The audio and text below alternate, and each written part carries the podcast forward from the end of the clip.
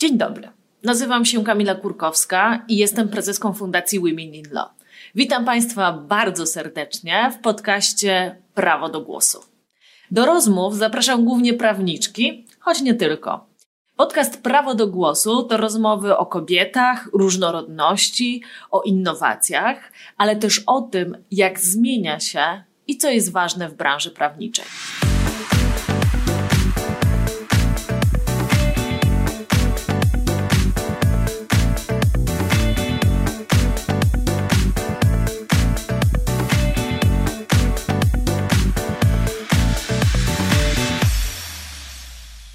Dzień dobry, witam Państwa bardzo serdecznie. Ja się nazywam Kamila Kurkowska.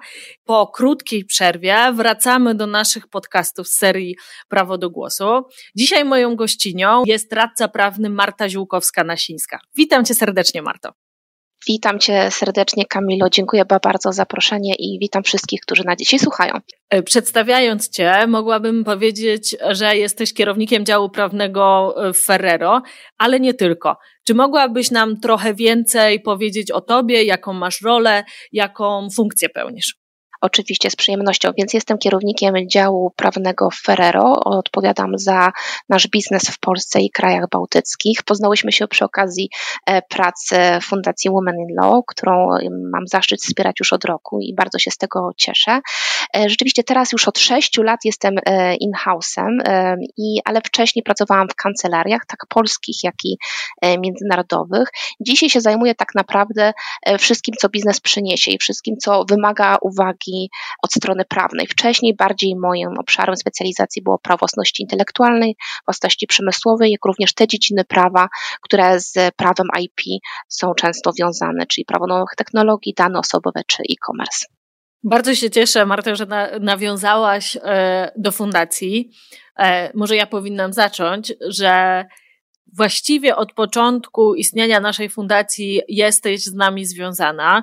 W pierwszej edycji, Marta, może powiem naszym słuchaczkom i naszym słuchaczom, w pierwszej edycji naszego programu mentoringowego Marta była mentorką wiodącą. Jest również bardzo aktywną mecenaską kariery w naszym Centrum Wsparcia Kariery i może ja tutaj przypomnę naszym słuchaczkom i naszym słuchaczom, że jeżeli ktoś z Państwa ma potrzebę takiego wsparcia i takiej porady w zakresie właśnie kariery, no to bardzo serdecznie zapraszamy na naszą stronę internetową, gdzie między innymi na przykład porad w zakresie kariery prawniczej udzielają takie fantastyczne ekspertki, jak na przykład Marta. Dziękuję bardzo. Zapraszamy. Dzisiaj zaprosiłam Cię, chciałabym powiedzieć do studia, ale chyba nie do końca. Nie jesteśmy w radio, ale dzisiaj zaprosiłam Cię do rozmowy w bardzo konkretnym temacie. Kiedyś kiedy rozmawiałyśmy na tematy związane z fundacją, Marta wspomniała, że właśnie w firmie Ferrero jest realizowany projekt Różnorodność i Inkluzja. Marto, czy możesz nam więcej powiedzieć, co to jest za projekt?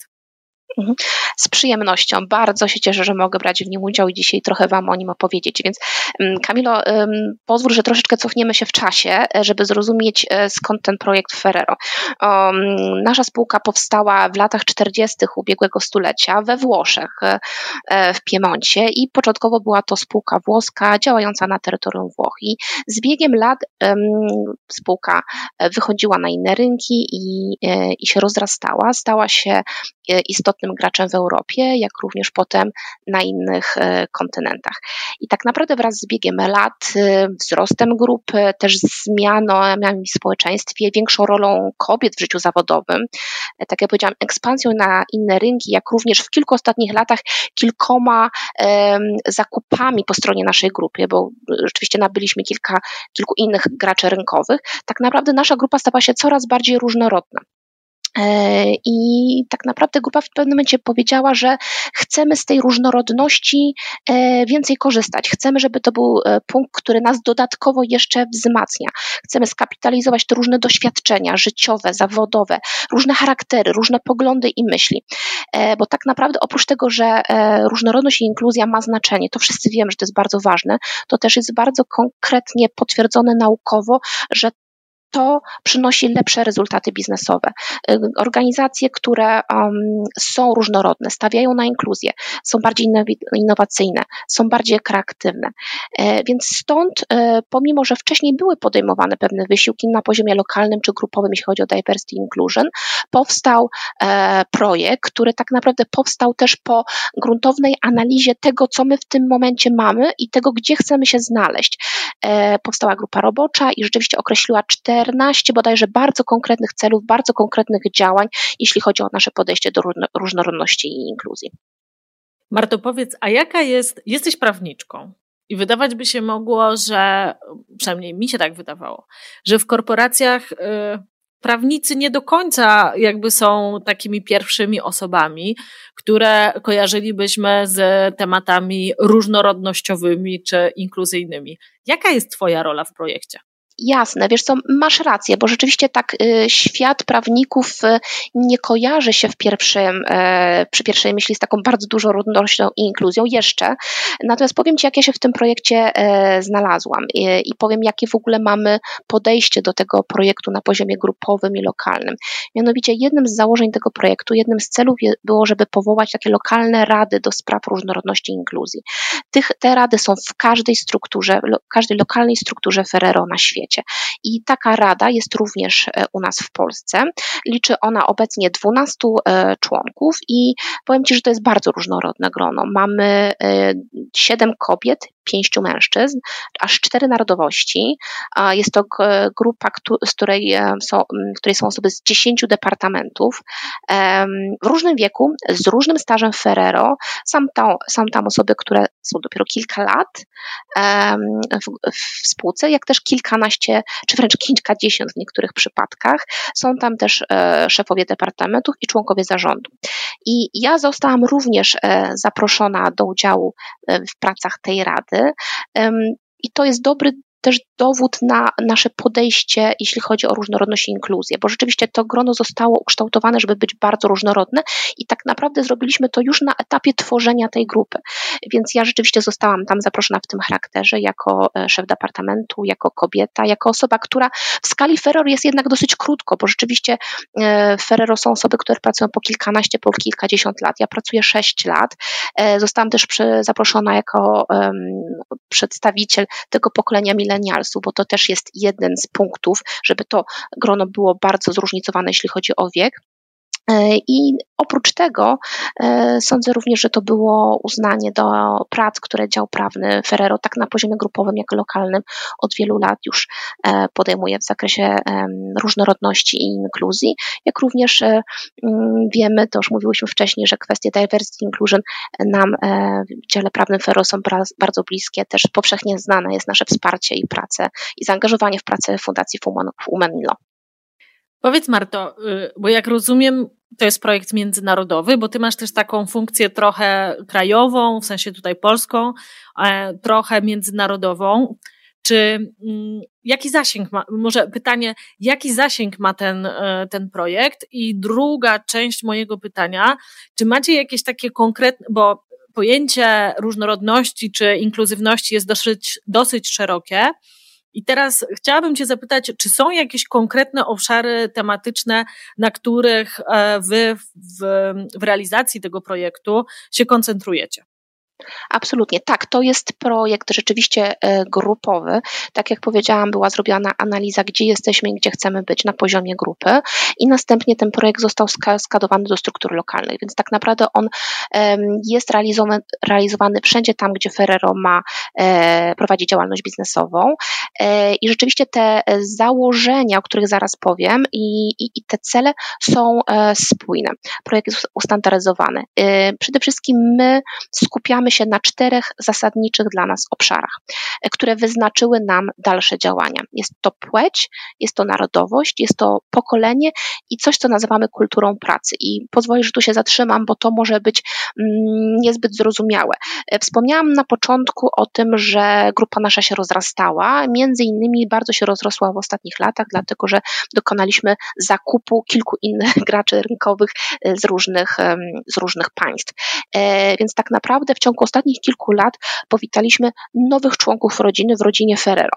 Są to koledzy, którzy się w tej rodzinie nie urodzili. Oni nie wzrastali razem z nami, nie wychowywali się z nami, więc tak naprawdę inaczej do tej pory funkcjonowali. Więc tak naprawdę jednym z filarów tego naszego podejścia różnorodność jest inkluzja, żeby ich do tej rodziny zaprosić, pokazać, w jaki sposób pracujemy, ale też oczywiście wymienić dobre praktyki z nimi. Natomiast to, co powiedziałam, rzeczywiście to mamy pewne bardzo konkretne cele do wykonania, jest ich kilkanaście i w związku z tymi celami są bardzo konkretne działania. I tutaj nawet idąc od takiego początku i cyklu życia pracownika, bardzo duży nacisk kładziemy teraz na odpowiednie zasady w rekrutacji, na komunikację o tej rekrutacji. Przywiązujemy dużą uwagę do procesu onboardingu, który jest trudny zawsze, ale wydaje mi się, że jest jeszcze trudniejszy w dzisiejszych czasach, gdzie nowe osoby zaczynają pracować w tym środowisku MS Teams, gdzie nie mają możliwości zobaczenia i porozmawiania z osobą po drugiej stronie komputera. Uruchomiliśmy tu tak zwany buddy program, że nowym pracownikiem opiekuje się osoba z innego działu, która dba o to, żeby ta osoba się zaklimatyzowała, żeby dba o to, żeby tą osobę przedstawić innym osobom, które uważa, że z którymi powinna się poznać. Wiadomo, że nowej osobie, zwłaszcza w tym środowisku online'owym, jest trudno wykonać ten pierwszy krok i nawet nie wie czasami, do kogo powinna się skierować. Taki buddy też służy radom i sugestiami, jak być może załatwić pewne rzeczy. Oprócz tego bardzo duży nacisk kładziemy na podniesienie świadomości o diversity inclusion, o projektach, które prowadzimy. W naszym intranecie została stworzona specjalna platforma, gdzie można na bieżąco śledzić projekty i ich realizację. Mamy na przykład dużo takich narzędzi online'owych typu ten nawigator, nazywamy to Cultural and Country Navigator, gdzie możesz w bardzo fajny, przystępny sposób zobaczyć, jeśli masz na przykład spotkanie z kolegą z Indii, czy z Chin, czy ze Stanów Zjednoczonych, w jaki sposób można dotrzeć do takiej osoby, jakie soft skills trzeba zademonstrować. Mamy oczywiście teraz szereg działań związanych z miesiącem różnorodności, który przypada w maju, jak również z Dniem Różnorodności, który przypadnie 21 maja. Tak jak powiedziałam, mamy dużo ćwiczeń dedykowanych właśnie kwestii różnorodności i inkluzji. Oprócz tych kwestii nawigatora krajowego mamy również specjalne dedykowane szkolenie dla wszystkich pracowników, jeśli chodzi o różnorodność i inkluzję, jak również osobny segment dla menedżerów. Mamy również kurs dotyczący tej zwanej inteligencji kulturowej, który jest jednym z obowiązkowych ćwiczeń, które każdy pracownik Ferrero musi przejść i jest zaliczony do tak zwanych Ferrero fundamentas, czyli tych kwestii, które nasza grupa uznała za najbardziej istotne. Obecnie mogę Ci powiedzieć, że trwają prace nad takimi wytycznymi dotyczącej pracy zdalnej, dlatego że jesteśmy w tej pracy zdalnej już od ponad roku i teraz projektujemy specjalne wytyczne, które przekażemy pracownikom, w jaki sposób tej pracy zdalnej się odnaleźć i czego powinniśmy przestrzegać, żeby pracownik miał dalej satysfakcję z pracy i mógł zachować work-life balance. Marto, powiedziałaś nam bardzo szeroko o tym, jakie są cele programu, jakie działania podejmujecie, żeby te cele zrealizować. Wspomniałaś, że przeprowadziliście bardzo szczegółową analizę tego, jak jest. I właśnie tego dotyczy moje kolejne pytanie. Jak jest w tej chwili w Ferrero, a jak ma być? To znaczy, co dokładnie chcecie tym projektem osiągnąć? Wiesz co, tak jak mówiłam wcześniej, żeśmy podejmowali różnego rodzaju działania, więc tak naprawdę w niektórych przypadkach nie zaczynamy od zera. Pewne procesy trzeba było jedynie troszeczkę zaktualizować, część rzeczy musimy wdrożyć, bo są to nowe rozwiązania. Na pewno to, co mogę powiedzieć i mówiłam wcześniej, bardzo teraz duży nacisk kładziemy na ten work-life balance, który bardzo się troszeczkę, znaczy ta rzeczywistość się rzeczywiście zmieniła. Wcześniej mieliśmy pewne przerwy między spotkaniami, które umożliwiały nawet przejść pomiędzy spotkaniami. Teraz są te spotkania ustawiane rzeczywiście jedno po drugim. Też w związku z tym, że pracujemy z domu, jakby ten dzień pracy automatycznie nieco się przedłuża, więc tak naprawdę to jest na pewno coś, co teraz wiemy, że trzeba nad tym popracować i chcemy jednak, żeby ta satysfakcja z pracy była niezmienna i tak jak pracownik kiedyś, wychodząc z biura, mógł dalej realizować swoje pasje, mógł opiekować się rodziną, żeby w tej rzeczywistości covidowej dalej mógł to robić. Bardzo Ci dziękuję, że to powiedziałaś, bo ja mam wrażenie, że to jest jeszcze taki temat... Może nawet nie chcę powiedzieć, że firmy nie są tego świadome, ale ja mam wrażenie, że niewiele firm o tym mówi i mówi o tym tak otwarcie jak wy i ma wprowadzone procedury czy procesy, o których ty właśnie w tej chwili powiedziałaś. Wracając trochę do, mogę powiedzieć tak, naszej branży, jak uważasz, czy udział prawniczek, prawników w tego typu projektach, właśnie w projektach, które mają na celu promowanie różnorodności, inkluzywności, też myślę, że w jakimś zakresie wsparcie kobiet w organizacjach, czy właśnie udział osób z branży prawniczej uważasz, że jest istotny? Ja sądzę, że warto. Ja też się cieszę, że jestem w tym projekcie. Sądzę, że warto, dlatego że prawnicy z uwagi na wykonywany zawód, z uwagi na doświadczenia, również własne, z uwagi na kwestie, z którymi się muszą zmierzyć w tym codziennym życiu zawodowym, sądzę, że są naturalnie bardziej uwrażliwieni na pewne rzeczy. I tak naprawdę już na etapie projektowania i dyskutowania o określonych rozwiązaniach są w stanie zaproponować pewne rozwiązania, pewne sugestie odnośnie zmiany procesu. Więc tak, sądzę, że warto. Po drugie też pamiętajmy, że prawnicy są osobami, które w ramach organizacji bardzo często pracują nad różnego rodzaju regulacjami związanymi z tematyką różnorodności i inkluzji. Prawnicy często pracują nad różnego rodzaju dokumentami, procedurami antymobbingowymi czy dotyczącymi zapobiegania dyskryminacji w miejscu pracy, jak również procedurami i narzędziami dotyczącymi zgłaszania naruszeń lub nieprawidłowości w organizacji. Jako jedno z naszych ostatnich pytań chciałabym Ci zadać takie pytanie chyba osobiste. Co Tobie jako kobiecie, jako prawniczce, jako menedżerce dał udział w tym projekcie? Powiem Ci tak, ja mam bardzo dużą satysfakcję z tego, że jestem teraz jedną z osób, które projektują rozwiązania, które będą w tej organizacji działać jeszcze wiele lat. Więc to jest bardzo, bardzo rozwijające i bardzo fajne. Dodatkowo powiem Ci, że ja bardzo lubię te spotkania naszej rady, bo rzeczywiście to nasze grono jest bardzo różnorodne i też to jest tak, że każdy, kto przychodzi na spotkanie tej naszej rady, troszeczkę wychodzi poza swoje obszary specjalizacji. Oczywiście my znamy się wszyscy bardzo dobrze, na co dzień ze sobą pracujemy, natomiast na tych spotkaniach my nie rozmawiamy o kwestii prawnej, czy o kwestii zmiany rozliczeń finansowych, czy o kwestii nowego projektu marketingowego. Każdy troszeczkę zostawia to przed tym spotkaniem i rozmawiamy następnie o projektach, filtrując je przez własne przemyślenia, przez własne doświadczenia życiowe, żeby tak naprawdę w skali makro zaprojektować coś dla innych kolegów. I ja bardzo często przysłuchuję się tym wszystkim przemyśleniom, rozważaniom moich kolegów, co tak naprawdę pokazuje mi często daną kwestię zupełnie z innej perspektywy, z perspektywy osoby młodszej albo z perspektywy osoby starszej stażem czy wiekiem i tak naprawdę przez to, że zostaliśmy dobrani tak różnorodnie i taką uwagę żeśmy przywiązywali, żeby to grono było jednak reprezentatywne dla całej organizacji i żeby każdy z tej organizacji mógł się z tych osób w jakiś sposób utożsamiać, mam też wrażenie, że te nasze przemyślenia i dyskusje są wyrazem i taką reprezentatywną dyskusją dla całej naszej struktury w Polsce.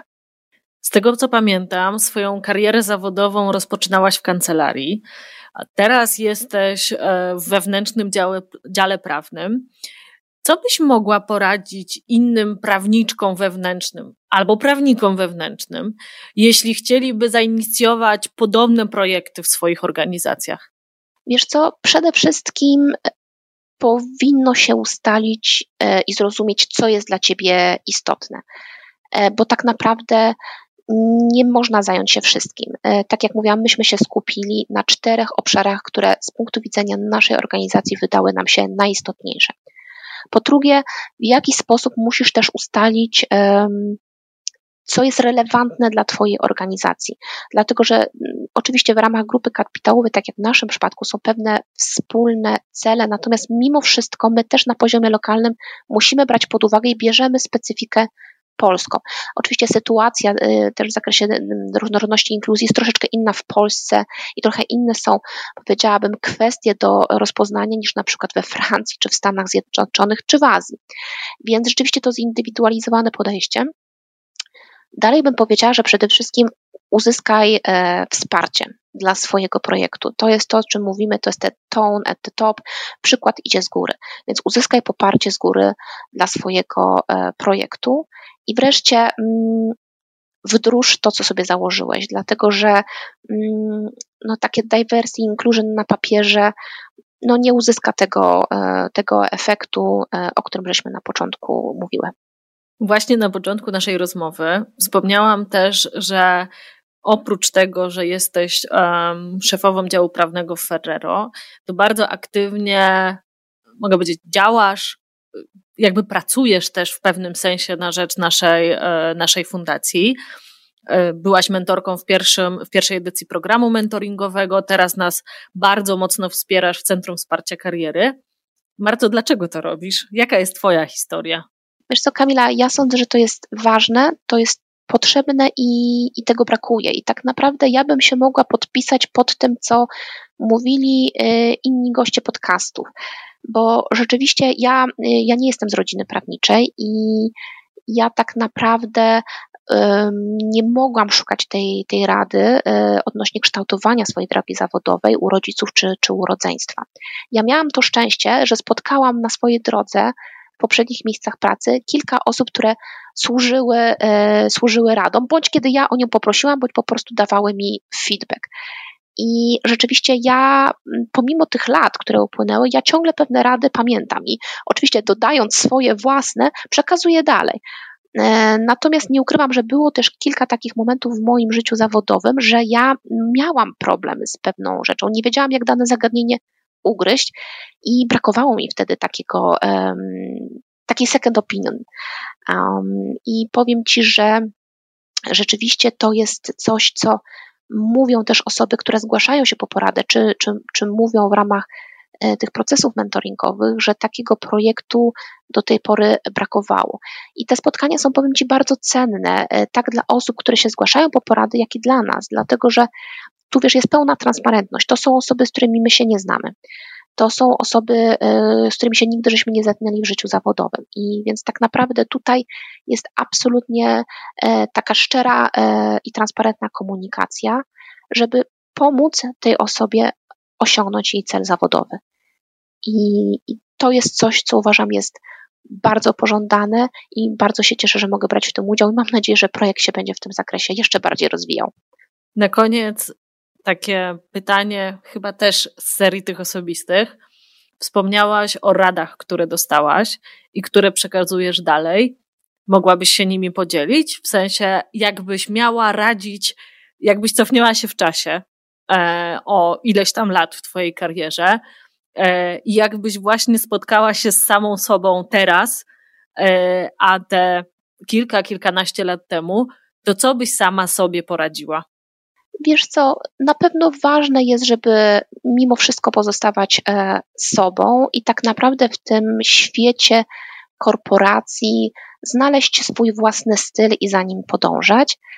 To, co bym też powiedziała, że ja wiem, że są pewne obszary, które nas bardziej lub mniej interesują, natomiast Nigdy nie wiesz, jak projekt, który wydaje ci się najnudniejszym projektem na świecie, jak paradoksalnie kiedyś może ci się przydać. Więc tak naprawdę, kiedy przyjdzie w przyszłości zapotrzebowanie na pracę danego rozwiązania, będziesz gotowy, będziesz gotowa. I tak naprawdę to, co bym powiedziała, że rzeczywiście rozwój jest wtedy, kiedy wychodzimy poza swoją strefę komfortu. I tego bym właśnie sugerowała, bo rzeczywiście wtedy mierzysz się sama ze sobą i konfrontujesz z tym, co dotychczas myślałaś i rzeczywiście twoje doświadczenie i często też kariera nabiera rozpędu. Bardzo mi się podoba to, co powiedziałaś na sam koniec. I myślę, że chciałabym, żeby wiele na przykład uczestniczek naszego programu mentoringowego, czy wiele osób, które zwraca się do naszego Centrum Wsparcia Kariery o radę, właśnie skorzystało, Marto, z Twojej rady. Bardzo serdecznie Ci dziękuję za tę rozmowę. Dziękuję Ci pięknie, było mi bardzo miło. Pozdrawiam serdecznie, do widzenia. Pozdrawiam, do widzenia. Wysłuchałaś podcastu zrealizowanego przez studio winmore.pl. Pomagamy Ci opowiedzieć Twoją historię, przekazać wiedzę i zapalić do sprawy, o którą walczysz.